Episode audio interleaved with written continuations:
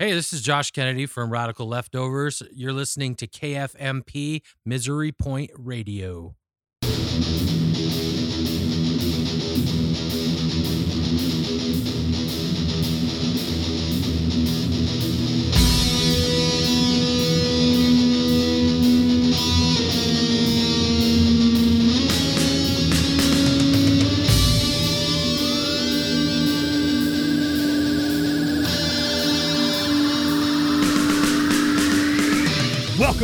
Wanderers, to another mind fucking episode of Misery Point Radio. Appreciate you grabbing your ankles and taking the corn cob with me here in the wasteland. It's always good to know you're not totally alone when the shit hits the fan. I guess that's why they say misery loves company, right? But hey, it's not all doom and gloom, death and destruction, or agony and despair. I'd like to think of our time together as a bright spot in the universe, a place to celebrate the awesomeness and an oasis of solidarity in a desert of audio diarrhea. I know I'm a fucking poet and I weave the word magic. It's a gift, what can I say? Today's guest is an old friend of mine from way back who goes by the code name Josh Kennedy.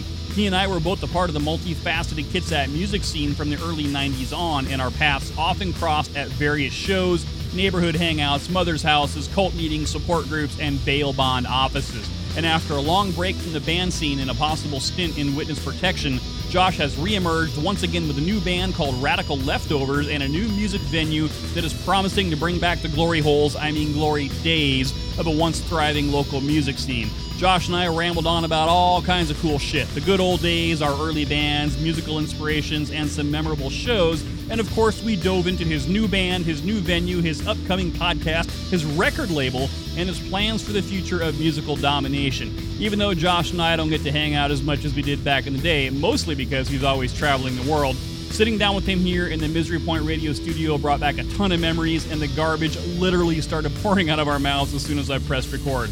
So I'm excited to share this episode with you all, especially with those of you who are still a part of or have knowledge of the Kitsap music scene. So, put down that electric toothbrush, pull your pants back up, and check out this conversation with a true American icon. Buckle up, bitches. Hey, Josh, welcome to the show, brother. It's about time we finally made this happen. Glad to have you here in studio. Thank you very much, Mike. I'm glad to be here. Yeah, we got a lot of cool stuff to talk about. I think uh, you and I have been in Kitsap County for about 150 years, and uh, there's just so much stuff to talk about with history, of course, with the bands and, and your contribution to the music scenes and all the cool things that you kind of uh, have coming down the the pike, as well as just some some random awesomeness. So uh, so I'm super stoked to talk to you today. yeah, totally. Uh, yeah, we both kind of, you know, whether being working together on something or just in the same circles, you know, for like 30 years or something like that. Man, yeah, I feel really fucking old. Actually, I'm sure we'll get into it, but I'll, I'll tell you how you played a part in my involvement in this music scene. Oh my God, pitter patter is going my heart. So, uh, yeah, you know, I was talking to uh, my wife Marcia, who's uh, viewing there from the stands, if you will. Um, we were talking about kind of, you know, h- how do you know Josh? And uh, it's kind of one of those complicated stories with musicians in this area. It's like, do you ever really meet somebody for the first time as you're just in a crazy spot? I mean, there was a high school. We had a bunch of mutual friends. Yeah. We were all musicians. We were all playing in bands. We all ended up at each other's places. There was the pad. There was the tilt. There was all these nicknames. I think Gabe's Oh, place was the tilt. The tilt. Um, and then the place that uh, that you had uh, with Sheehan, um, and that that cool kind of basement setup that uh, that I hung out with Claw at uh, Oh, quite yeah. a bit. And I, I think uh, so.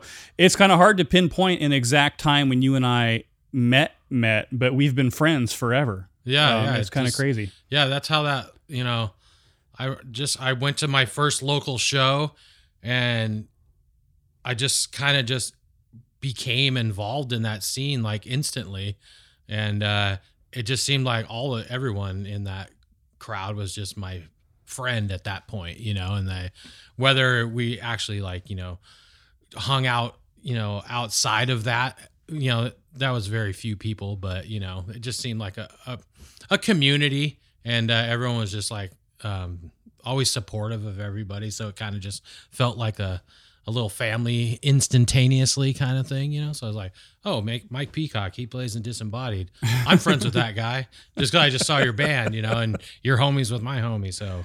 Yeah, you know, back back then the scene was really cool because it was uh, it was not so fragmented as as things have become. But you know, I remember the the early Kitsap scene, and of course, it was around you know far longer than I I was. It's been around forever, but at that kind of the the cool era of like that early to mid 90s especially i mean i think there was there was a bunch of metal bands i mean there was us you know disembodied and griswold and then there was endless descent and darkness and uh in memoriam and ambivalence and of course there was all the punk stuff with like jack trippers and of course spud boys Yeah, yeah. and uh, you know American Icon, still one of my favorite uh, bands from Kitsap, and um, God, who else? MXPX was was just getting going um, back at that time. In fact, you remember? Were you at that show at the Jackson Scout Hall?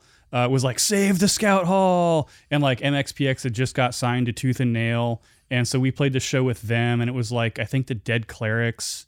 Um, I didn't go to that, but um I know I have I I can see the flyer in my head. Yeah, And uh I don't know why I didn't go because I was like right around the time where I was getting involved in all that. Maybe I was, you know, on the other side of town drunk or something.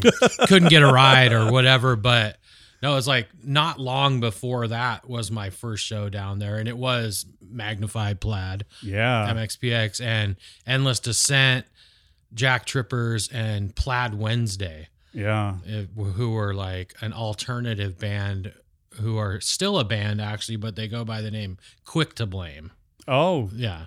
And uh, they've had some different members, but the the three core guys are still there, you know. But uh, but that was like the show that introduced me to everybody. Like it's weird, like all those bands that played that first show, I ended up playing in bands with at least one member of every band on there, except for MXPX. But uh, I don't know, it was a trip. Like how, like I was saying, I just went to a show and all of a sudden I'm friends with all these like a hundred new people like instantaneously. It was uh, pretty cool. Yeah, I think there was definitely uh, more of like a, a brotherhood feel back in the day. Yeah. Where it was, it was you were by default you were friends with somebody, even if some of them were shady motherfuckers that you would have never associated with in your life. Yeah, yeah. You found, you found yourself being friends with them and hanging out at the clubs and you know the old. Remember the East Side Tavern, um, which was a place to be until that fucked up stuff with Darren happened. Yeah. and, and uh, you know, and then that evolved into you know the Manette, which is still going, but it's it's kind of. And we'll talk about this a little bit later. You know, with the the scene is it kind of it went stagnant for a very long time yeah. and uh, you know it's currently under some revitalization. But um, yeah, I do every time I have a chance to talk about those uh, particular uh, shows in that time frame. I do get I do get very nostalgic because for me, I think that was hugely formative. Um, uh, playing playing live music at that time, of course, uh, and doing recording and, and playing shows and just and hanging out and getting down to uh, not so legal shenanigans and uh, Yeah, yeah. do- doing the VAT Oh, with yeah. Sheehan and just all kinds of cool stuff. Um, and of course, playing the Bayview Dome with the Battle of Bands was pretty epic. Uh, I Yeah, was just that- talking to Marsha about that here uh, yesterday, I think it was. Yeah, that was actually like I was saying earlier. Um, that was the first live thing I went to in Kitsap was that Battle of the Bands. Oh, at that was the first? Yeah, like I was in a class with Joe Okay. Cadornas, and uh, he was like, "Hey, you should come watch my band play tonight," you know. And like literally at that point, I'd never heard death metal in my life. like he's like, "We're like you know like Metallica but heavier or something like that," you know, because I didn't know what death metal was, you know. And I remember going in there. It was, I think it was on a weekday. Uh huh. It was like a, a Tuesday or something weird. Maybe it was a Thursday, but uh Little Friday. And uh I just rem- I went there with uh Steve Berta, Yeah. who was hell into death metal, but like I didn't I still had not heard it that at yeah. that And his brother Jack. Jack was there too. Actually, no. I went with Jack, but Steve was with him, and that's when I first met Steve, actually. And uh I think Sean Bedrosian might have been there with us too. But anyway, so I would go in there, and the only person I know there is Joe. And like, I was like, oh, he's like, oh, hey, cool, you came, blah, blah. I was like, yeah. And I was like, I've never I didn't know that there was like bands around here that sounded like real bands that were just kids playing in bands, you know. I literally had no idea. Uh, maybe I was sheltered or I don't know, but uh, I didn't definitely didn't participate in the the early days of punk rock in Kitsap County. I just wasn't uh, knowledgeable about. It. Like, I mean, I, at that point, I was already listening to like Misfits and Dead Kennedy and Suicidal Tendencies, uh, just from my skateboard buddies. And yeah, I've th- and looking back on it, I'm surprised that they weren't involved in the music scene because they were into all that kind of music, you know. But they maybe they didn't know there was those bands playing either. I don't know. It was weird, but uh, yeah, it was definitely a a different vibe. It was like you're going to a punk show but you're not it's not just a couple punk bands it's like a death metal band an alternative band a pop punk band a gutter punk band and they're all friends right which was weird to me because i don't know maybe all my exposure to you know different cliques and you know groups in high schools or whatnot came from 80s movies where the punks and the metal guys were not friends. Right. These jock dudes were not friends with these guys, but in Silverdale and Bremerton, they were all friends, which was really weird to me. So I was like, oh, it's like all inclusive to anyone who wants to, you know, come hang out. So I was like, that really made me feel like, oh, I can hang out here and, you know, feel feel accepted, you know. Yeah, I was talking to um to Blaine Cook actually recently from The Accused. Yeah. And we were talking about a lot of those old shows and you know, places like Natasha's and you know Cafe Zoo and stuff like that. And we we talked a lot about that how back in the the early days that's how the billings were. It was just it was a bunch of random bands thrown together and it, it wasn't segregated by genres. It wasn't like, yeah. oh, this is the death metal show. So, you know, if you remember those shows like at the the Sunny Slope Grange, for instance, I, I think I ended up being on bills with MXPX uh, and just a bunch of kind of more punk and pop punk bands than I was on bills with metal bands. Well, because there wasn't any other metal bands. Yeah, yeah. Know, at least in Kitsap County, it was like we were the only ones. Um, so and Endless Descent kind of came along, so that was kind of cool. We were like, oh, finally. And you're right, we were all kids though. I mean, we yeah. were fucking I don't know, 17, 18, maybe something like that. Yeah. Um, but yeah, that was definitely a, that was cool to see the the mix of crowds. Sometimes they got out of control, especially those Natasha shows, especially when like the skinheads got involved, you know, because that always wear like everything had spikes on it, you know, and they didn't want to just like go and listen. They just wanted to fucking get in the pit and just destroy people. Yeah, just maim whoever they yeah. possibly could. And I think back then I must have weighed like hundred pounds soaking wet, you know, scrawny, and these dudes always seemed like they were just fucking monstrous. Um, so those shows though, those pits at Natasha's got got pretty burly. I remember that uh, getting beat up pretty bad in there. Yeah, even at that first Jackson Hall show that I went to, um, there was like pretty, you know, gnarly little push pits going on, and I was like, oh, there's that nerd from school that I don't that always like you know, flips me shit in the hallways. Well, I can go in here and I can knock him down and it'll feel good. yeah. And uh, so I did that to one guy and I didn't feel good about it. And so I just kind of stopped participating in the, the little mosh pits because, like, what's the point? You know? With great power comes great responsibility, exactly. Josh. Just because you can crush souls doesn't mean that you should. Yeah. Uh, no, I, I just was like, I'm not into the pit thing. It's yeah. just not my. I was like more appreciative of what was going on on the stage. You know, like how can that guy who's like Mark Van Wyck or Van Wyck, sorry, how is he playing that? The kid's like 17 years old and he's just shredding. He was a fucking shredder. And yeah. I was like, my mind was blown. So I'm just watching the bands, dude. I don't want to get violent in the pit. That was my whole thing. It was like, man, I want to be able to do that. You know, yeah. like at that point, I couldn't even, I couldn't play anything. I'd never played anything in my life at that point. Claw could shred pretty good too. Yeah, he was like a natural born shredder. He's got fingers that are like 14 feet long though. That guy's just just like all over the frame. He's like Jimi Hendrix. Like his span is just monstrous. Yeah. So yeah, well, uh, you know, uh, we could go on and on and on and on about about the history of the scene, but you know, the reality is you got to start like myself early on, and and it kind of always stuck with you. But at what point then did you take it from being just interested in music um, to deciding that you, you kind of wanted to get into playing in bands? We, kind of touched on Spud Boys, and I know that you were in some bands kind of early on. Um, but what was your catalyst back then? Uh, there wasn't a catalyst. It was just like from that first show I went to at Jack, the Jack Trippers and uh, the Jackson Hall and stuff, uh, MXPX. Um, I had met Ryan Elke, and we just started like hanging out, like, uh, and then he quit Jack Trippers like literally like six months after that show or something. And then he's like, "Hey, I'm going to start a new band with the drummer from Endless Descent, John." And I was like, "Cool." He's like, "You should come play bass." And I was like, "I don't know how to do that." and he was like, "It's easy, dude. I'll teach you." And I was like, I remember watching him play bass in the Jack Trippers and going, "I can't do that because like he's Ryan shreds on the bass. yeah, I he's mean, pretty awesome. He's a very talented musician. Um, so I was like, there's no way I can do that. He's like, you don't have to play bass like me or Matt Freeman, you know, like, uh, you can just play this one root note and then we're just playing punk songs. It's easy. Just come here.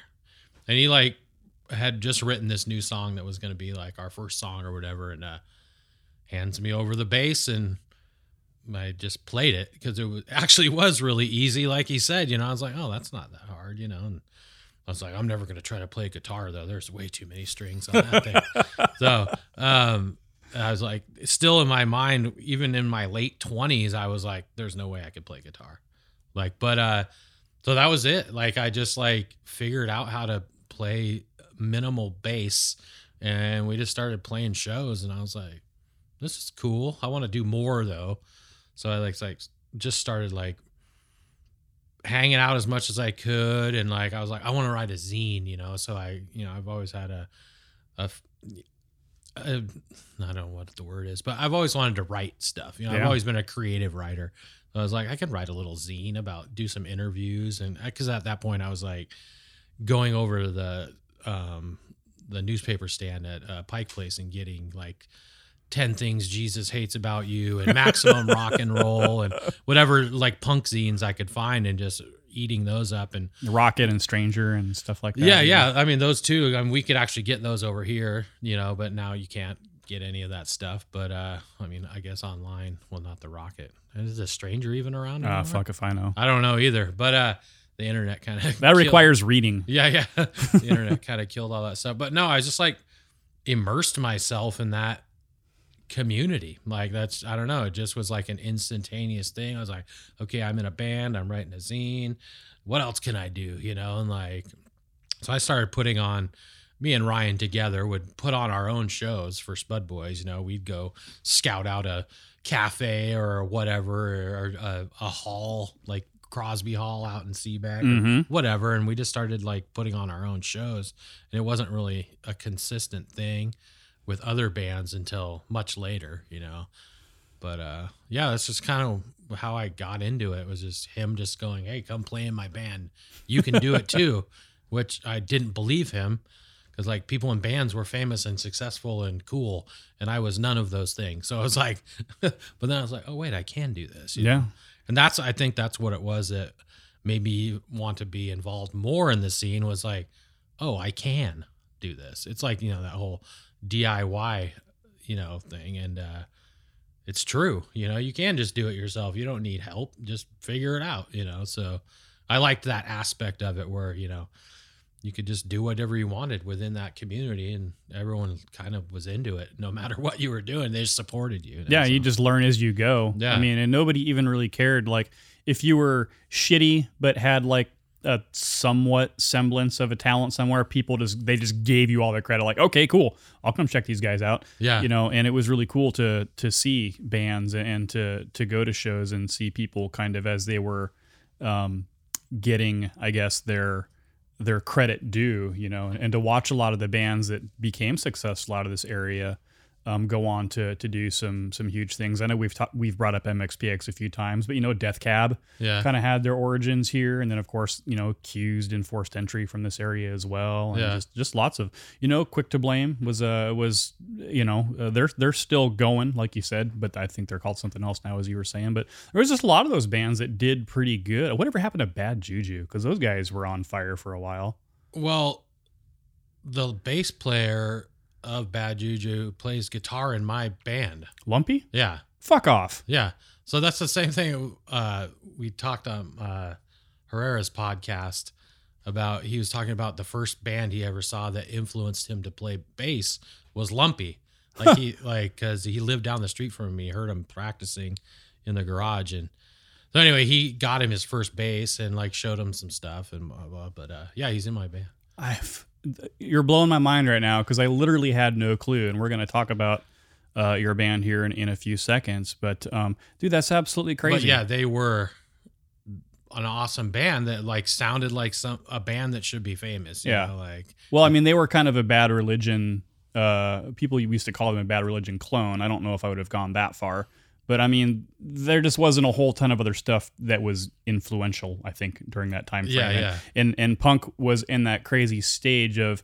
Was it really punk like old school, like Sex Pistols, Exploited, kind of shit like that, or was it kind of moving more into the I don't want to say commercial, but more you know friendly towards the the the listening audience who were willing to accept kind of the the stuff with the you know the vocal you know choral harmonies and things like that, the Yeah. power the power punk, if you will, uh, which we kind of became known for in this area. Actually, was was uh, pretty cool. So yeah, that's just uh that was just really funny to to see the evolution of, of that sound out of this area. Yeah. Um, and that's like honestly still to this day, Bad Religion, you know, Pennywise, all those early Epitaph bands and early Fat Wreck Chords bands, that's still like my go-to genre of music because that's like, you know, that's just what drew me in, you know, like was hearing that really fast, like aggressive music, but super catchy, melodic, you know, and I was like, that was like the full package for me. And like, there's some old school punk stuff slash hardcore stuff that I like, but I don't know. I'm just a sucker for catchy hooks and melodies, you know, and like, but I like heavy riffs and fast drums. So that's the perfect combination of those things is that genre of music. know? Yeah. Well, I, I know that you've always been uh, one of the people that I've looked to as an expert in multiple genres of music, especially um, we'll call it like the non-commercial stuff, the off the beaten path, the underground, you know, the punk. But you also were into, you know, the metal and stuff. In fact, uh, you kind of touched on it a few minutes ago. So um, I don't even remember how it came about. Maybe it was a Kitsap Bands thing or something. But you you had got a hold of me one day and you're like, hey, I'm starting a metal band with Harnett and I need another guitarist. And I was like, who's your other guitarist? And you're like, me. And I was like, you're playing guitar in a metal band? He's like, I'm starting a metal band. And it was like On Blackened Wings, Yeah, right? I believe yeah. that was what it was called. So It's like a, a one jam thing or something. or even if that, I don't even remember I remember, what that came to. yeah, I remember hauling all my shit over there uh, and jamming. And I think John didn't show up for that thing. And then the guy that you, that was singing, I had never met him before. Um, and he showed up like way late. So it was just like you and I, and you're like, okay, well, let's just start fucking writing songs. And you just started ripping out these fucking metal riffs. And I was like, dude, where is this coming from? Uh, that I, I, cause I did not at that point know you as being able to play guitar, let alone play that style of guitar. Cause I knew you as uh, like a vocalist and a bassist. Yeah, I uh going back to my never thinking I could play guitar thing, like when I started putting on shows on on a regular basis, I was just watching people play guitar every Friday and Saturday night, if not, you know, on a Tuesday also. So a couple times a week I was watching bands play and going that sound they're making doesn't look that hard on on their hands, you know, like so I'm like I could probably figure out how to do that. And so I just would sit at home with my a little acoustic guitar that well that I still play all like every song I've ever written has been written on that acoustic guitar. But I was like I think I can do that, you know, like and a combination of that and listening to uh Slaughter of the Soul by At the Gates, though there's some very technical stuff on there. A lot of the like main riffs, like the intros and the verse riffs, are like not that hard. You just got to be able to pick really fast. Yeah, know? it was It's like- almost black metal. yeah, it's not like super techy on the you know your uh, your left hand. So I just kind of figured out how to do it, and not that I'm like some virtuoso or something, but um, it was kind of came easy. But then I just like I, w- I always wanted to get better at it playing Mhm. metal and I just got to this kind of threshold where I couldn't get any better so I kind of just stopped playing metal and just reverted back to playing punk stuff on guitar which I never really had done before It's like it was weird cuz like I played bass in punk bands and then all of a sudden I sang in a punk band and then I started playing metal guitar and then you know I was like man I'm just go back to punk and Yeah. like so uh it was actually made it easier to write punk stuff because I'd already learned all these little tricks and whatever in playing metal and kind of just not dumbed it down, but just incorporated that into writing punk songs. And that's kind of how that happened. I think that was one of the things I liked about American Icon so much was that it had a very punk vibe to it, clearly inspired by some of that old punk, oh, yeah. but it was also metal. yeah. Um, oh, yeah. And that was Kevin, right? Yeah, that was Kevin that was Carey. that was uh, coming up with some of those those riffs. But it was the perfect combination of kind of some some some awesome punk stuff, but then some almost thrash elements uh, Yeah. as well because it was really fast and it was really aggressive and and I, I just I always kind of found that that particular project that you did to be one of my favorites um, from that scene because it just it it blended those elements so well. And so now we fast forward uh, you and i both i think took a break out of the scene for a while and and kind of uh and now here we are again some years later. But so let's talk about your new project. Let's talk about the radical leftovers which also has some of those same elements that as i was listening to it I heard some iconisms, but also some of those classic influences as well. So, uh, so tell us about Radical Leftovers, how it came to be, and who's involved.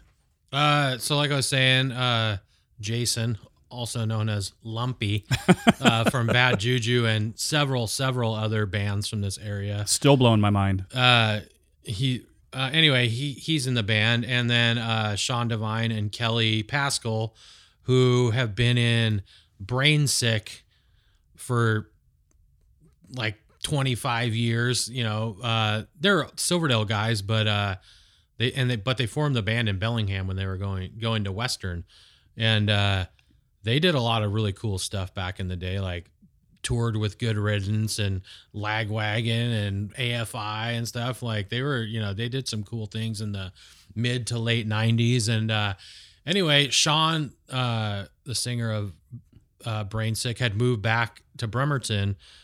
It must have been like six years ago or something like was that. at the behest of Mike Herrera singing "Move to Bremerton" to him? I highly doubt that had anything to do with it. But no, his uh they were him and his wife were living in Seattle and they wanted to move home to raise the kids over here, you know. So they came back over here and uh I booked um head honcho and neutral boy, I think, and brain sick at a show at the Manette when I was doing the in-house booking there in like 2012, 2013, something like that. And uh so we just sta- started talking. We'd never really met before that, and so me and him became buddies. And then years later, and they hadn't. I don't think they'd moved back here at that point, but when they did, he's like, "Hey, you should come over and jam because Brain Sick's not a, really a band anymore. It's like you should come over and jam at my house." And this is probably like four years ago, five years ago. And uh, I was like, "Jam what?" And he was like, "Well, you play guitar and I'll uh, play bass." And I was like, "I play guitar." because at that point literally no one but you at that one jam we had or whatever had really ever seen me play guitar because i'd just be on my couch like so Yeah. I'd, I'd never played guitar in front of anybody and uh he's like well i just figured you played guitar and i was like well i kind of do. So he's like i got all this equipment. You can just come over here and just plug in whatever you want. And we kind of messed around with that. And uh so he's like so i'm trying to get this band put together with uh kelly from brain sick and you and me. It'd just be you know a three piece but um we don't have a place to jam. And i was like okay. And then literally two years goes by and he just randomly hits me up one day. He's like hey kelly built a jam space in his garage. Now we're starting the band. And i'm like what band you know like he's like our band and i was like sure why not and uh, so i just went over there and they'd already had like three or four songs down and uh, i was like that's exactly what I want to play, you know? So I was like, um, I can play that, you know, like, and, uh, cause we all come from the same, like, like that melodic punk from the early Yeah. to mid '90s. That whole, I guess, Epitaph, Fat Wreck Chords, you know, influence. And they, they they're into some more old school stuff that I'm not super into, like Circle Jerks and Black Flag and stuff like that. Which I respect those bands and you know appreciate what they did for music in general, but they don't have those melodic hooks, you know, and like that's what I want. It was just raw aggression. Yeah, and I was like, I like the music, but let's add some, you know, oohs and ahs over that, you know. And uh, so that's what we started doing. And then um, we've actually been jamming for almost three years. Uh, then obviously pandemic happens. Sure. so no one really knew we even existed. But we, you know, we took a few months off when the pandemic started, and uh, Lumpy quit head honcho because he didn't want to commute anymore to Seattle. So Sure. then he just ran. He just like that was his obvious choice. He still wants to play in a band, and we already we need another guitar player because the stuff we started coming up with was two guitar stuff, you know, or that I started coming up with Sean a little bit, and uh, we definitely need another guitar player. So he just like became a part of the band, like just like all just I don't know, it just happened. And, you just uh, absorbed him. yeah, we just absorbed him from head honcho, and uh, it fit perfect. Like he picked up the songs in like one practice, and then so I was like, oh, okay, now I have some room where I can like, you know, throw this little lead riff in or this little you know octave part, which they all they call the NOFX part. Yeah. I know exactly what you're talking about Yeah. because I I love I love the octave chords. Yeah, Uh, they're- they're, I super mean, cool.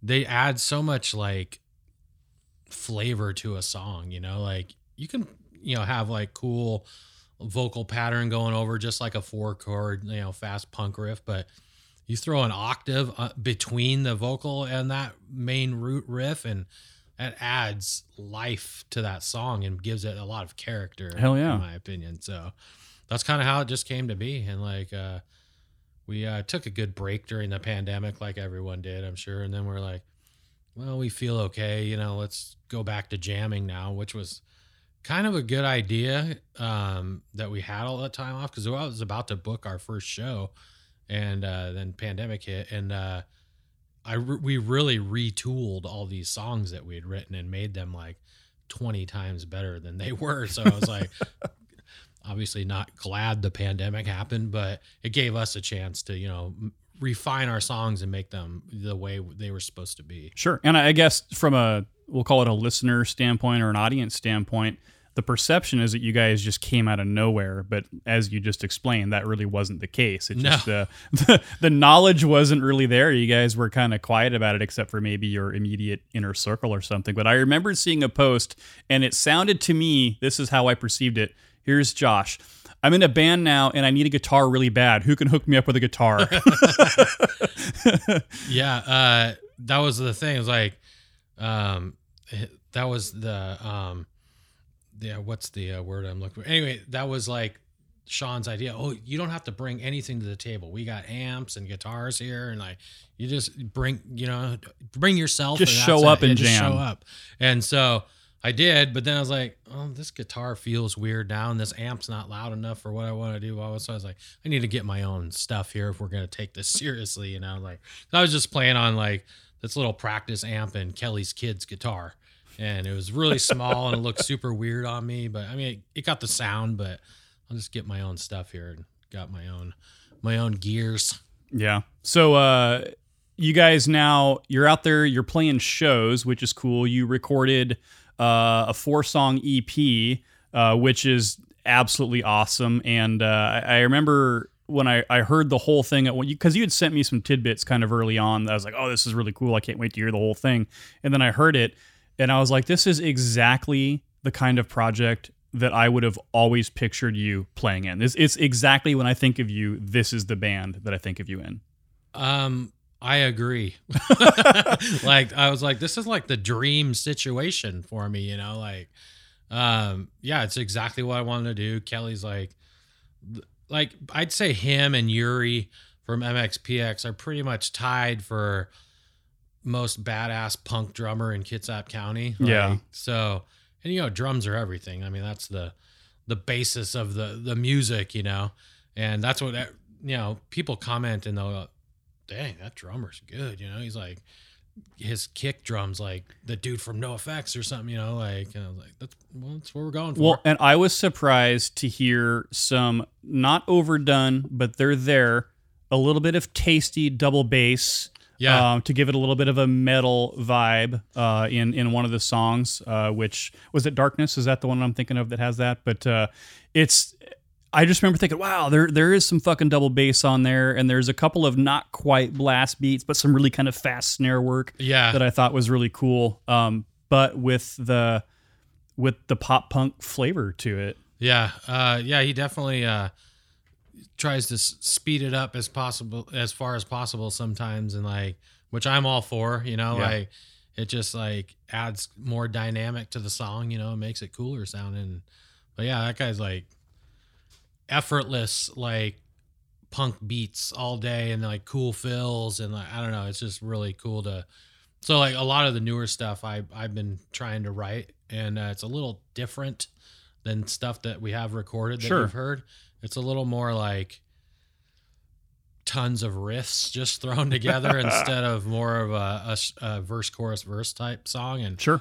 so like I'm showing Kelly and like just going go like this and he goes and he he's a really good guitar player too. So he'll like make suggestions to me too which is cool to have that kind of relationship with a drummer where he can come up with guitar ideas you know and it's worked out really cool on a couple different parts so far. And uh I don't know it's just really cool having him I mean the other guys are great too but like you know, he just awesome drummer, and Jason's a rad or lumpy. Sorry, is a killer. he just writes killer solos. Like we're like, hey, we need a solo there, and he just like, bam, it's done like instantly. And Sean's like super charismatic, like front man, and his bass skills have gotten really you know top notch. And uh, I don't know, it's just perfect combo. Yeah. Like, I mean, exactly what I wanted to do for a band, you know, like in my head. And uh, now I'm like all about it. Like I was like, okay, we're actually good. Like, you know, uh, let's do all we can, you know, like, oh yeah, we're all like 50. well, it's what I refer to as old man punk. Uh, just like you know, I go out and I go to the metal shows, and it, it's old man metal. I mean, that's the reality. Is we were kids when we started playing, and we still like the same shit that we liked when we were kids. Yeah. and now we're basically fucking grandparents. Um, so I yeah, it- uh, yeah, it's uh, well, you know, we are. So Yeah. it's um, you know, it, it's it's awesome. I, I love to see it. I, I am fucking super stoked about uh, this particular project. So that being said, uh, we're gonna take ourselves a quick break, and when we come back, Josh and I are going to talk about his life as a music promoter and his epic new project that's helping to revitalize the Kitsap music scene. So don't you motherfuckers go anywhere because we're going to cram some radical leftovers down your throat right now. So here it is off the debut EP Demolition. This is Fight or Forgive.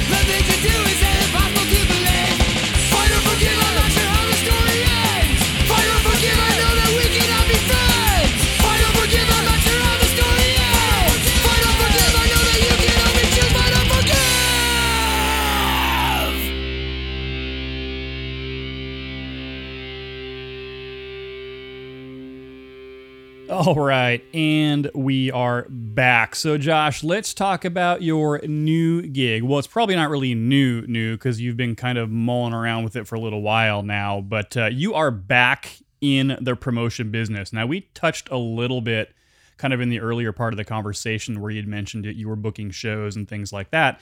And I remember you booking shows. In fact, as much as I remember you playing shows, I remember you kind of really wanting to be involved in getting the scene going and keeping it going and bringing bands together and putting on bills. And I remember all the fucking flyers that you used to make and Yeah. back, back when flyers were a thing. In fact, you still have a shitload of those flyers Oh yeah. uh, which is awesome. And then I remember the Hole, uh, which was a club that you had um, where you were you were doing your own thing. So kind of uh, tell us about your new gig now, and I guess uh, what inspired you to get back into the promotion. Um, I never, I don't know. I always kind of have done it. It just seemed like there's been busier times than others, you know? Obviously, took a good two years without doing any shows at all just because, you know, pandemic stuff. Yeah. But, uh, um, once I saw that, s- like eh, last spring, when I saw things were, you know, opening up and uh, uh, restrictions were getting a more, a little more lax, I, uh, had driven by the old Olympic Cinemas, which was now called Tracy the Movie House. Which back in the day was the Redwood Cinemas. Yeah, yeah. Uh, with the the pretty much at that time the only movie house I think in Kitsap County. yeah, like I think it was um, until like Well, besides like besides. Elmo's and you know Turf. Oh News. yeah, yeah. and uh, um, I think there was the yeah Silverdale and Redwood. That was pretty much it. Yeah. Um, back then, but uh, I just saw that they had a sign out on their um, their uh, their billboard there that said, you know, for for booking, call this number or hit us up on our website. And then an idea just popped up in my head. I was like, I wonder if they could have concerts in one of the theaters in there. You know, I never really thought of that before, just because you know, movie theater owned by you know corporate. You know, I I don't think Olympic Cinemas was corporate, but I don't know what was about this particular time that I thought that that idea was plausible. So I was like, well, I'm just going to hit him up and say, you know, what would you guys think about possibly putting on a concert in one of the theaters, you know? And so I did. And they immediately called me right back and they're like, that's actually like one of our main ideas of opening this up was to turn one of the theater rooms into a concert venue. And I was like, oh, so we're on the same page, you know? And uh, I just went and met with those guys and uh, it just kind of clicked. And they're like, yeah, we're to get a stage built. And, uh, you know, I've honestly, I've met probably 10 people in my life that have come to me saying they're with this big grand vision for a new venue and they want me to do the booking like it's literally happened 10 times where Right. i've been taken down this road of you know like okay this is what we're going to do and then literally it's never come to fruition so i'm taking this all with a grain of salt like okay these guys have this you know plan and i could be involved and they've got all these you know great ideas but let's see if something's actually materializing here. And literally like three weeks after we met they had a stage built. And i was like oh they're serious you know like this is a real a real deal. And so and this was in the the biggest theater room in the the redwood cinemas there or tracy the movie house. I just always call it redwood just because Yeah, that's the first movie as. I ever went to was there when I was like six or whatever it was, like Empire Strikes Back or something. You know, nice. I grew up like literally two miles down the road. But um, I was like, we could do something really big with this place, you know, and get like a lot of national acts coming through, you know, and like build it up into something, you know, big. And uh, so that's what I'm trying to do. Like, uh, got a big PA in, got lights lights in. The mixing board just came in, so they're building the sound booth. They just put another bar in there. So I don't know if, if you don't know, the Tracy the Movie House is on Riddell in East Bremerton, and it's an all ages slash 21 up with ID movie theater, arcade, and concert venue So it's there's a lot going on in that building for everybody, you know. So um the plan is to just like try to get as many you know bigger bands in and like hopefully that will like revitalize the local scene that's been kind of stagnant for a while you know and i'm not saying that as a um, diss on anybody but it just seems like it's hasn't been too lively you know even since the um, pandemic's kind of um, you know winding down you know even before that it was just didn't seem like a lot of like that feeling we had like when we first started going to shows where Mm. there's just everybody in the scene, everybody supporting everybody, and I I don't know. I just didn't feel it. Maybe I just wasn't going out enough. I don't know, but it felt that way to me. But it just feels like an opportune time to build this thing. So Well, it's funny. I think the timing is great, and yeah, obviously the pandemic took a shit on everything and, and put a bunch of things on on hold.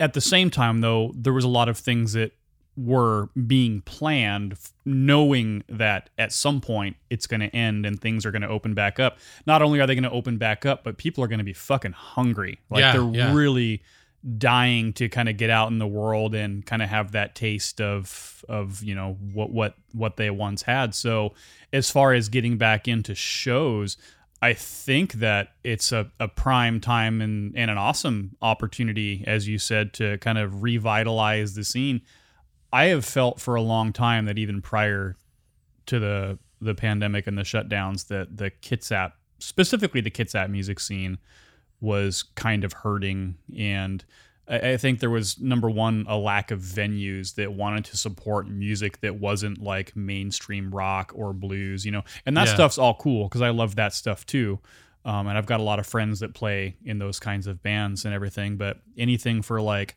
the harder edge stuff or the extreme stuff the punk and the metal i mean there's nothing around here i mean you would have to go into seattle or tacoma to play and even a lot of those clubs ended up closing down and not reopening so Yeah. um, I like the idea that that you're going to be working out of a theater, a historic theater, as far as I'm concerned. Um, that that ranks right up there for me with like the Roxy and the Admiral, um, as far as being you know notorious places that people know of, and and that there's been some history and some really cool shows and things like that. So, who have you had a chance to book so far? Um, I've, how many shows do I book there? Uh, so next month, uh, Teenage Bottle Rocket from Laramie, Wyoming, is coming through. Who are on Fat Wreck Chords, Yeehaw! and they're a pretty you know big national act that is like still shocking to me that they're coming to play Bremerton. But uh, uh, so I got them, and I booked um, Blistered Earth. Who is the premier Metallica tribute I, act? I I know them well. Yeah. Yeah, so I just booked that like the other day. Uh, I think they're out of Spokane, I believe. Get the Iron Maidens. Uh, that's that email has been sent. Fuck yeah. Um, I I- it's really weird. So I'm trying to get tribute acts in Mm-hmm. and have local bands as support Sure. to get them an audience that they normally would not get in front of, you know? So, and I think that is a, a really cool way to build up the local bands because that what what it all comes down for me is having a, a scene that's supported by not just other members of bands but fans of the bands you know? Right. so you go to a show at the manette or no dissing. I'm not dissing anyone. This is just my observation. Um, there's not a huge audience of fans coming to shows. It's like two-thirds other bands one-third fans of bands you know what i mean? And which is great. The bands are supporting their friends bands. Yeah. that's awesome.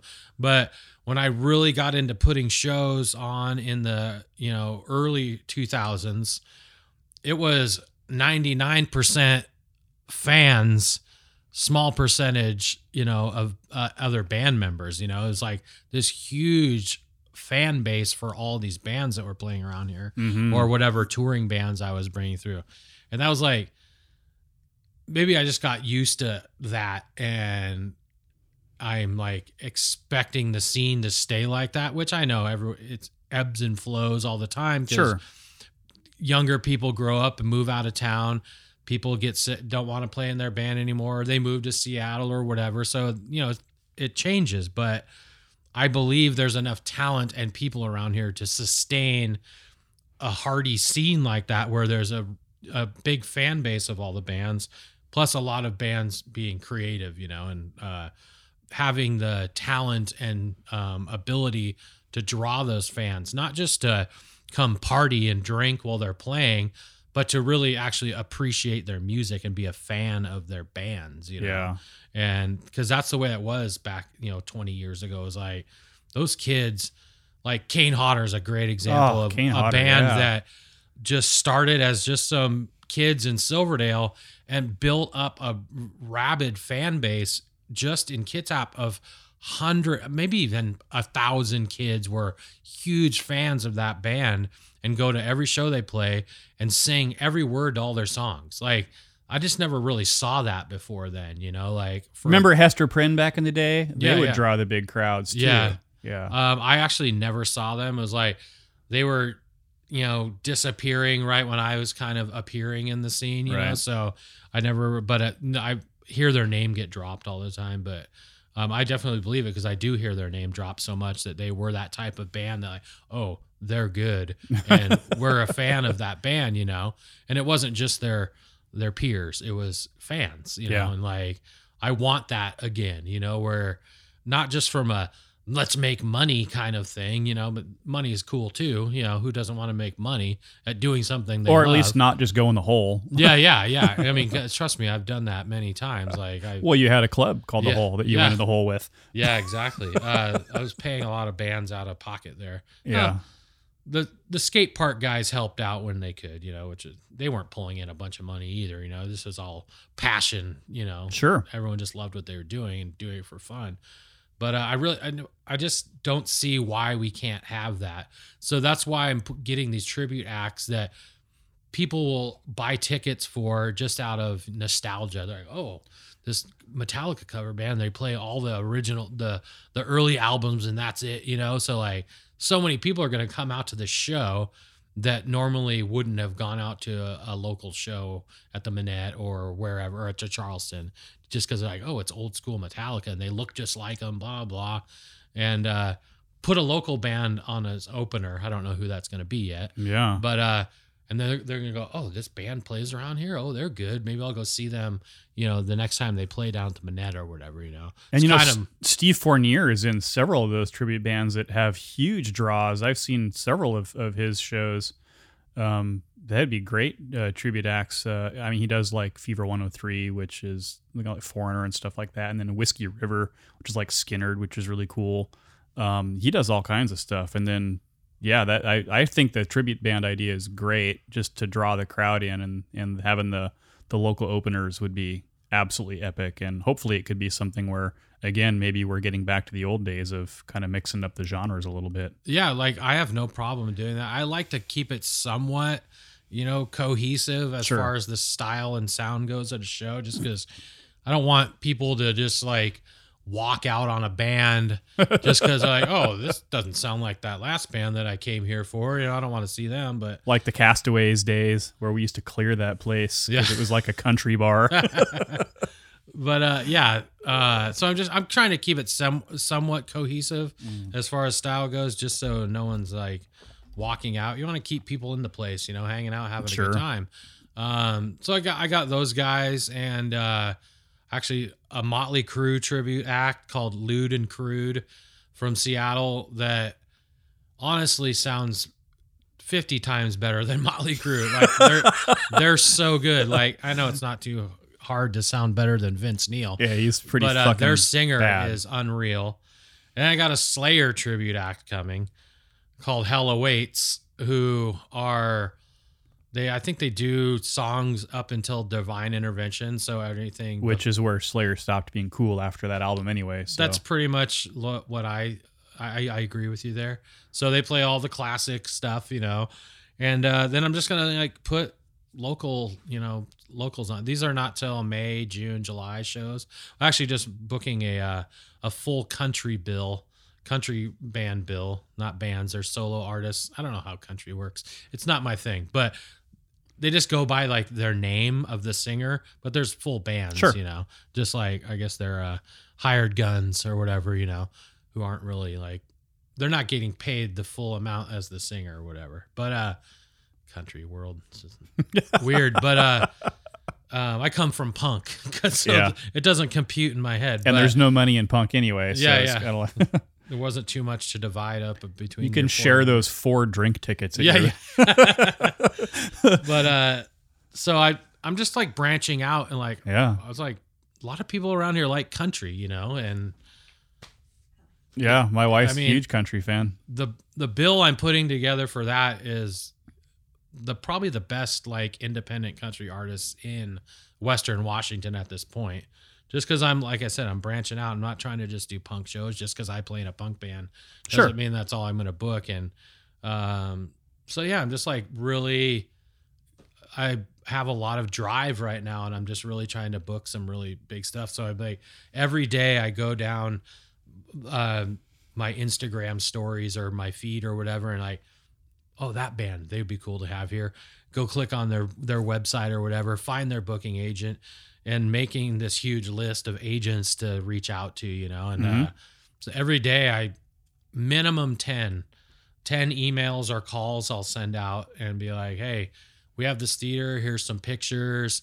Uh, we just got this PA put in. We've got so and so playing, blah blah blah playing, you know, and so we're building it up. And I know Bremerton's pretty out of the way for touring acts, but sometimes you get a better show in Bremerton than you will in Seattle, and I've heard that a lot over the years. And plus, some of the old timers are nostalgic and have played in Bremerton, and I'm sure would be willing to to come back down this way uh, across the water if if there was a place worth going to. Yeah, And yeah.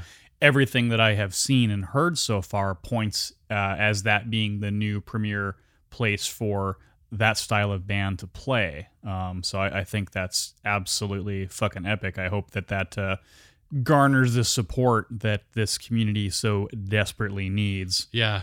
Um, yeah, that's the whole plan. Like just build it. You know, that, that me and uh If you build it, they will come. yeah, we me and Jim and uh Bernie, who are the owners of the theater, uh, that's what we say to each other, like, we just gotta be patient. We're building, we're building, and if we build it, they will come. So and it's been working so far, you know, like we've done uh we did the Prince uh tribute act Erotic City.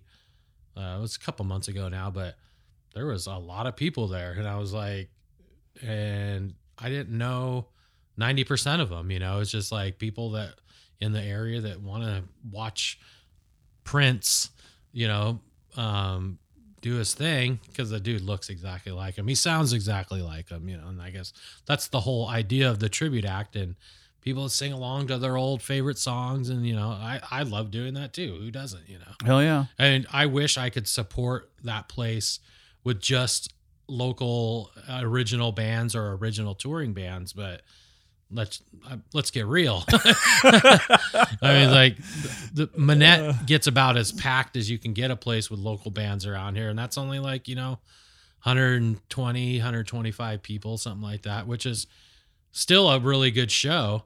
But in this theater, you put 100 people in there, and it looks like you know. Yeah, I was going to ask like you, nothing. what is the capacity that that that they'll let you put in there? 400 Okay. on the just the theater that we're doing shows in, which is called the Redwood Theater, by the way.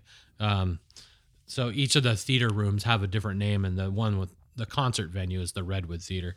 It has a 400 capacity right now, but they're doing one upgrade to it to get it to 500 with the fire marshal. So in a couple months, it will be a 500 capacity, and we plan on having bands in there that will draw 500 people. You know, that's the whole plan. Like we're building it, and they will come. You know. And I haven't been in that theater in many moons, but so the seats and everything is it so it's going to be like is there a floor section plus a seat section? Yeah, there's both. So there's it's just like set up like any other theater, but they'd ripped out all the old movie seats. It's not standard seating because all of the theaters are 21 up, Right. Um, depending on which showing you're at or whatever. So they made and they have like a full menu in there too in the kitchen. So it's like a dinner theater, I guess you could call it. So they put these tables in that have uh, or seats in that have tables attached to them with like cup holders on the side, like you know regular theater, but they're not theater seats. They're like these custom made seats that and tables that they had put in. Just it's their style. That's the way they wanted to do it. Hell yeah. But uh, so in that particular room though, which they intended to have concerts on in when they originally started building the place, they left the floor really open and put the seats really far back. So there's a major floor area in front of the stage as well as the seating in the back. So there's tons, and the the aisles are like five feet wide, so there's plenty of aisle room for standing too. So, I mean, you could easily fit 400 people in there, and you could easily fit 500 right now. It's a massive room. It's really big. That's So- awesome. I, I think that uh, the idea of filling a place like that is just about as exciting as I could possibly think of to get a scene revitalized. And it doesn't even matter what kind of music it is, really. It's just like, guys, there's concerts and here's a cool place to go. And uh, Mm-hmm. I think that that's just uh, absolutely awesome. And I, I mean, I would love to, I'll have to get to a show. Maybe we'll have to go to a, a show down there at some time and support this motherfucker. And uh, I would appreciate it. Uh, yeah, the next one that we're doing is the Teenage Bottle Rocket Show, which is the 27th of March. It's a Sunday, but uh, we're having it a little early. I mean, uh, it's all ages, 21 up. Um, uh, so I think it starts at seven. So I'm not trying to start at nine o'clock on a on a Sunday night, but uh, um, yeah, it's a four band bill, and uh, its tickets are selling faster than I've ever had tickets sell for anything I've ticketed before. So that's a good sign. yeah, So absolutely. looking forward to it. Well, hell yeah, dude. So, back in the band business, back in the promotion business, and now you want to share awesomeness with the world in the form of a podcast that you've had been talking about actually for quite some time now that I think about it, but it looks like it's actually going to happen this time. The equipment is being purchased, Yeah, the yeah. plans are being made. So what's going on there? Uh, I was I've just been listening to a lot of podcasts lately, and ever since I was on uh, Mike from MXPX's podcast, like I guess that was like almost a year and a half now. The aptly titled Mike Herrera podcast. Yeah, uh, hence the name. Uh, uh, people have been telling me, "Man, you were really good on that podcast. You should do your own podcast." And Yeah. I I tell a lot of stories on my Facebook. Mm-hmm. Some based on truth, some just made up in my head, and people are usually pretty entertained by them. Well, you know, Josh checks in every day from four or five spots all around the world. Yeah, I Uh, like yeah. I like to. You were in Dubai last week or yeah, something, or I love that. This time of year, Du- Dubai is so beautiful. Um, just catching uh, some rays on the beach down there. hell yeah. uh, fly in, fly out really quick. But uh, uh, yeah, so I just like really been into it. I was like listening to a lot of podcasts that are very, very popular. And I'm like, I'm like way. What's the? I'm trying to say that I speak better than someone and I can't spit it out. But anyway, uh, no, I was like, man, that guy really stumbled on that part right there. Yeah. And I wouldn't have done that. But anyway, uh, everyone makes mistakes. I understand. But I was like, Edit that shit out, though. Marsha and I were just talking about this today. How many podcasts are out there that you're like, this guy makes a living podcasting, and it's so bad. Yeah, I was like, why don't they just edit this in post? Like, Yeah. but they're leaving it in there, and I was like, I don't want to do that. You know, even if I do flub something, Sure.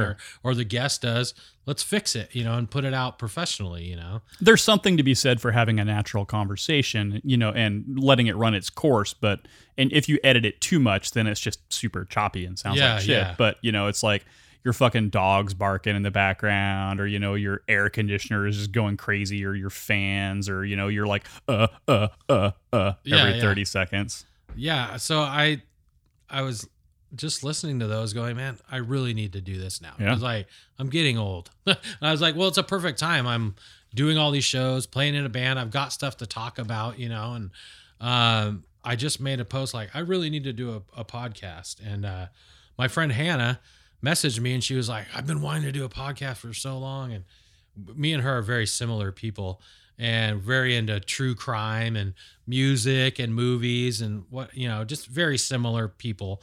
And uh, we're like, okay, well, let's meet up and talk to each other and see if we have some, you know, natural chemistry just like shooting the shit, you know. Yeah. And so we did and 4 hours later, we were like, "Oh wow, we just talked for 4 hours straight, you know, about all this stuff that we're going to talk about on this potential podcast. Let's do it, you know." So we immediately just started like researching gear. I obviously hit you up to ask what you recommended and all that. And so we just started buying stuff and uh, we're just going to go for it. And uh, um, we, we mapped out a bit of a, you know, an outline of how we want things to go on each episode. And obviously we're to have, we'll have guests, you know, it's not just going to be me and her. Uh, kind of like a, she, she equated us to uh, Frasier and Roz Yeah. she wants me to be Frasier, and she's kind of Roz, the producer. And uh, then we have guests, you know, on probably not multiple call-ins like old Frasier had, but uh, you know, some that kind of dynamic, you know, where she, she kind of wanted me to carry the show, and she interjects, kind of like Howard and Robin, Mhm. uh, Yeah. kind of thing. Um, I was like, okay. She's like, you know, way more about the music and the you know stuff stuff. So you, I want you to carry the conversation. And I was like, all right, uh, that's fine with me. So we just like came up with uh, some cool ideas and some cool ideas for guests and like different segments and whatnot. And uh, Oh yeah. we're just gonna kind of start out getting some local people that are interesting, you know, that are involved in music or in other forms of art in the area. You know, it could be comedians or you know thespians at the community you know theater or whatever you know How about just- crazy cultists that live out like in the woods in Seabeck that have churches with like weird animal skulls outside of them? I am totally down for that and i know i've been by those houses I know. I see those pictures. I kind of want to go there. yeah, I, I've driven in some pretty uh, remote areas and seen some weird shit. But uh, no, all that stuff, like, you know, those are the things that inspire my weird stories that I, I come up with. Like, um, just seeing something like, like that house with those weird skulls and that demonic creature looking thing. I was like, there's got to be something to these people, you know, and I'll just like imagine who they are and the whole history of their life and how they got to this point where they have all these demons in their yard or whatever you know so uh, i'm just one of those sections we're gonna have is gonna be me like telling a story a Yeah. short story and maybe it'll be um like i'll tell one part and then ne- the next you know episode i'll do like part two or chapter two or Yeah. whatever so we're still playing with all of it but we've got the basic structure outline that we want to work with Sweet. Sounds good. Quick little rabbit hole. I went to sell a guitar a couple years ago down in Tacoma and there's a like a rehearsal space kind of down there in the Proctor area and I drove by this house and I'm looking at this house that's I, I'm, I keep seeing it. I'm passing this place because it's unmarked, like the the address. I can't find it anywhere, but I Yeah. keep it keeps directing me to this house. And uh, so I'm looking at this house and I look in the window and there's literal nooses like hanging. I can see them in the window. And um, it, the, the house was black, so it was very much like a Halloween house. Yeah yeah. And but there was nooses in the windows and nooses in the trees and just these crazy weird like symbols and shit. And i was like what the fuck's going on in that house? I was kind of scared so i didn't go in but yeah, I'm not too much into uh, going into any of these creepy places because you know, never know what yeah yeah probably not coming back out Yeah. Um, this noose is josh size but no, there's definitely times where I've seen some creepy things and like wanted to explore further, but then probably not a good idea, you know? Like, Right. I mean, maybe that's just my wild imagination and most likely nothing's happened. They're just an abandoned old house. Sure. There's nobody living in there, but I watch a lot of films with Yeah. Those houses where there actually is people in them. So that's all that's going to run through my mind. So I'm not going in, but Yeah. I can come up with a cool idea. but it's still inspiring Yeah, uh, yeah. gets the uh, gets the imagination flowing so Oh, for real. this uh, podcast of yours what's it going to be called Gnarly times. Ugh, fucking gnarly Hella gnarly. Radical, gnarly. Um, I don't know. We just live in gnarly times. So I Yeah. was like, uh, that's a cool name. Plus, I'm like, you know, really into like 80s sounding things. hell and yeah Radical, Radical, Leftos, yeah. and uh, gnarly are awesome. Radical and gnarly are awesome, is what I was trying to say. Um, no, it's just like we live in some really gnarly times, and we're not going to be a very uh, political or hot topic kind of. You know, this is for entertainment and right. fun. We're Yeah, doing stay away from all the serious shit. Exactly. We hear enough of that all the rest of the fucking day. So we don't need to we need we don't need to contribute to that is what I'm what I'm getting at. So we're gonna not touch on any of that stuff. You know, even if we're interviewing someone, we're not gonna be asking about their uh, opinions on uh, Russia and Ukraine or or anti-maskers or anything like that. You know, Right. It's just we already talk about that. You know, we don't need to. Yeah. Uh, it's it's uh, we need more entertainment. Uh, we need to support the music scene. We need to support the arts in general, which is what I do, uh, of course, as well. Oh yeah. Um, because I'm a I'm a huge believer that um, you know the more people are talking about it, the more people are going to listen. I, I just think that that's uh, that's the way to go. So I'm stoked for you. I, I hope that all goes well, and I know that you're still early in the planning stages, but uh, sometime here in the not so distant future, we'll be hearing uh, some stuff from Josh and Gnarly Times. And now you're also doing music licensing, right? You have a record label. Uh, yeah, I haven't really done anything with it for a while, but uh, probably like eight years ago, I put out a full length by a Seattle band called Grenades, which was um, ex members of Kane Hodder and Claymore, and uh, I uh, had come into some money and I wanted to start a record label, and I was that's when I was like at the height of my uh, vinyl obsession that I was going through for a while there, and I was like, man, I'm gonna start my own label, and uh, so we put that out, and then they broke up. so So it goes. so I have uh, 847 copies of Grenades Heaven is Empty on vinyl. If anyone would like a copy for free, uh, just, I'll take one of those. Um, I'll bring one over next time I come over with Yeah. that that gift I have for you. And uh, um, so I was just sitting on those, but then I uh, put out a uh, cassette tape of uh, Lies of Liberty um, by Moss Generator, which is pretty much Tony's um, high school punk band re-recorded by the the current lineup of Moss Generator, so it sounds much better than a 1986 hardcore band recording in a shack. So it sounds really good. So uh, I got those two that I put out, and then uh, my buddy Anton, who l- used to live here, uh, lives in Minnesota, and he has a band there called the Anchor Windlass. And I basically licensed the rights to their seven inch and their full length and slapped a um, Red Cobra Records is what it's called, Red Cobra Records sticker on it. So um, this is all relatively recent with that stuff. I'm just kind of while I'm revitalizing my career and you know promotion and playing in a band, I'm doing the record label also. Uh, so I'm uh, kind of busy, but uh, I also just was acquired the rights to Himsa's uh, Courting Tragedy and Disaster album, which is probably like my favorite like early 2000s metalcore album. Actually, I'm not even gonna like pin it down to any era. It's like one of my favorite metal albums of all time. Like it's seriously up there with like Reign in Blood, Slaughter of the Soul, uh, Ride the Lightning for me, like Wow. personally. Uh, I just became friends with those guys over the years. Uh, met Josh, the guitar player, at the Manette uh, years ago. We just became buds and uh, just had this wild hair to put that album out on cassette because it was never put out on cassette because no one's doing cassettes back then. But now it's quite the popular thing, you know.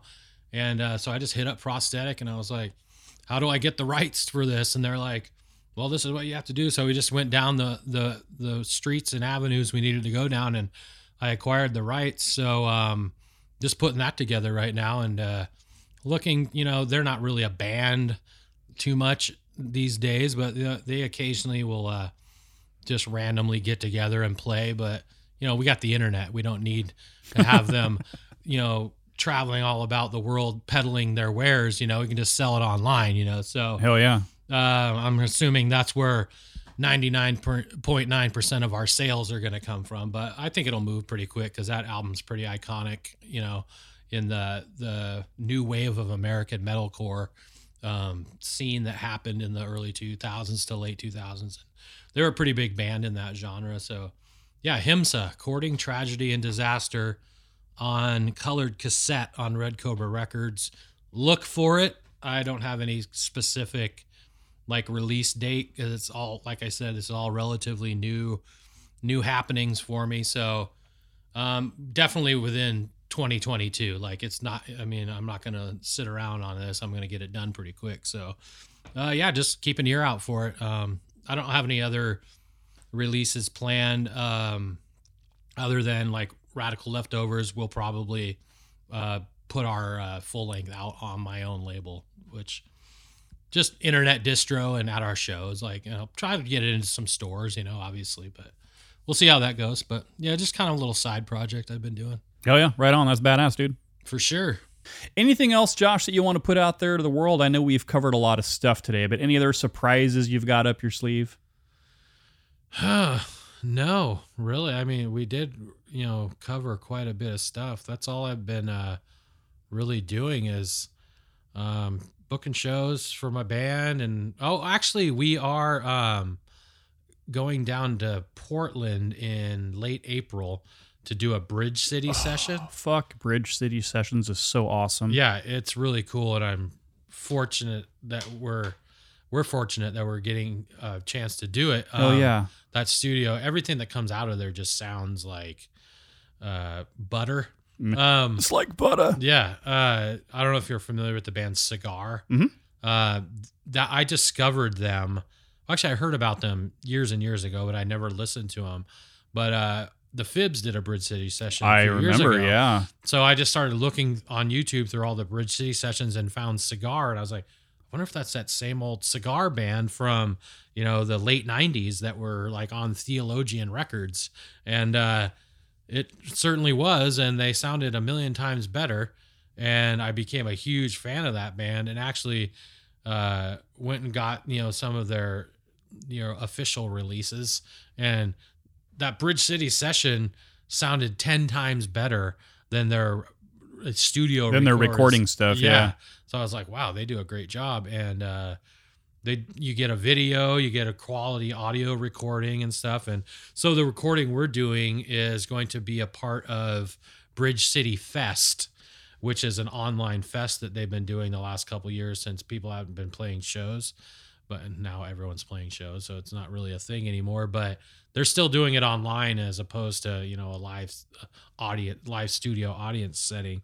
So we're just going to record our our 20 minute set and uh then I believe it's June 4th and 5th or 5th and 6th. It's a weekend. So uh Saturday and Sunday um they're airing all the bands. I think there's 30 bands, maybe more that uh are doing sessions either in the Bridge City uh, studio in Portland or in their own recording spaces and then contributing the video and audio and then they're just gonna splice it all in there. So that's something cool we're doing. Uh pretty stoked about that.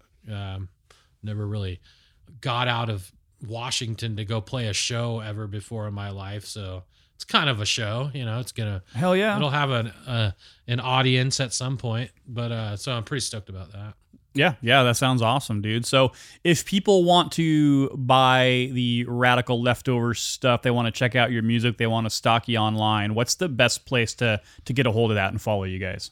Uh, we have all of the songs from our demo, which is definitely a demo. We we plan on recording a full length in the fall. It's Mhm. kind of the tentative thing. Uh, um, in a legit, you know, not that the studio we recorded at uh, wasn't legit, but with a lot more time and effort Sure. into a full length. You know, you know how it works. Um, you can get that demo on Bandcamp, and And it's know, really good. uh, thank you. I appreciate it. Uh, we have all the socials, you know, like, and you can uh, stream on Apple, Spotify, and whatever other streaming. ser- We did some like package where they just kind of like, kind of like with uh, the um, Anchor podcast thing where it just puts it out on all the mediums for you Yeah. they did that for us for streaming services for whatever fee. So anywhere you stream, you can get it. And it's called uh, Demolition. Yeah. Radical Leftovers Demolition, and uh, but I think the Bandcamp is the best way to go because that's supports the artists more, yeah, or, or more than any of the other sites. Sure. and uh, you can download it there or whatever for a couple bucks or whatever it is. If if you like it, if you don't like it, just turn it off. Yeah. and if somebody wants to get a hold of you for uh, booking shows or get more information about the venue, Uh, I'm I'm I have this old email that I've had for like 25 years that I just like can't get rid of for some reason because so many people have that as my contact. it's not like I fucked your mom at gmail.com or anything like that. No, not even that hip. It's a Hotmail account. Hotmail. which who the fuck uses Hotmail? But I've had it for so long that, and I've tried to get like a, a new Gmail account or whatever. and I just always revert back to my old Hotmail account just because Right. I'm so used to it. But it's totaled records at hotmail.com for booking. But also, my booking company is called Big Mouth Music, and I have uh, Facebook and an Instagram, and you can message on either of those too. It doesn't have to be through the email, but the email is provided on those those uh, uh, social network sites. But uh, so it's pretty easy. Just type in Big Mouth Music or Redwood Theater at Tracyton Movie House. All the contact info will pop up wherever you know wherever you're typing it in. So pretty easy to find. Right on. Well, make sure that you uh, hop on the old Bandcamp and support Josh and the Radical Leftovers. Make sure that you support him in his uh, awesome concert promotional venture there with the Redwood and uh, follow him on all the socials and do all that cool stuff that all you crazy kids do. So, Josh, this has been awesome having you here, brother. I feel like I could talk to you like for nine or 10 hours straight, but you know, people would definitely be crying and leaving at that point. So uh, glad we were finally able to make this happen, and I'm excited about what you have coming with the shows. Excited to check out your podcast when it launches, and uh, really just want to be supportive to everybody in the scene. So thanks for all you do and for all you've done for the last uh, 150 years. Right on. Yeah, the the feeling's totally mutual. Uh, I respect all the stuff you're doing too, man. Fucking totally cool. I actually like was just like bragging about this to the barista at the the coffee house or the coffee stand this morning. I was like, Mike's got a pretty big podcast. You know, he gets a lot of really cool people on there. I was like, I don't know why he wants to have me on here, but uh, no, but no, I really appreciate it. It has been a good talk. Uh, like you said, we could go on for hours and hours, just like different little avenues you can go down, and you get on this tangent. Oh yeah. And like, where did we start that topic? Well, you know, we'll, we'll we'll do this again. You know, in a few months, we'll just kind of revisit everything, check in with you, see where you're at, and uh, you know, the door is always open, my brother, and we're gonna just uh, pay attention to what you got coming. And uh, I think that the world needs it. And so, ladies and gentlemen, and the rest of you filthy motherfuckers, Josh Kennedy, Radical Leftovers. Thank you, brother. thanks, homie. And thanks as always to all of you out there in the quote unquote real world for hanging out with us in the wasteland and for showing the ungodly amount of support that keeps this show going. Don't forget to stalk us on all the social media things and subscribe on your favorite streaming service, which includes Pandora, Amazon Alexa, iHeartRadio, TuneIn Radio, and many, many more. You can also check out the full radio station currently in beta by downloading the Live 365 app or going to live365.com and searching for Misery Point Radio. Then prepare your ear holes for a good sonic rogering with plenty of metal, punk, rock, and Americana. And speaking of raping your ear holes, we're going to leave you with one more inspiring track from Radical Leftovers. Once again, off that killer debut demo EP Demolition. This one's called Darkness. Later.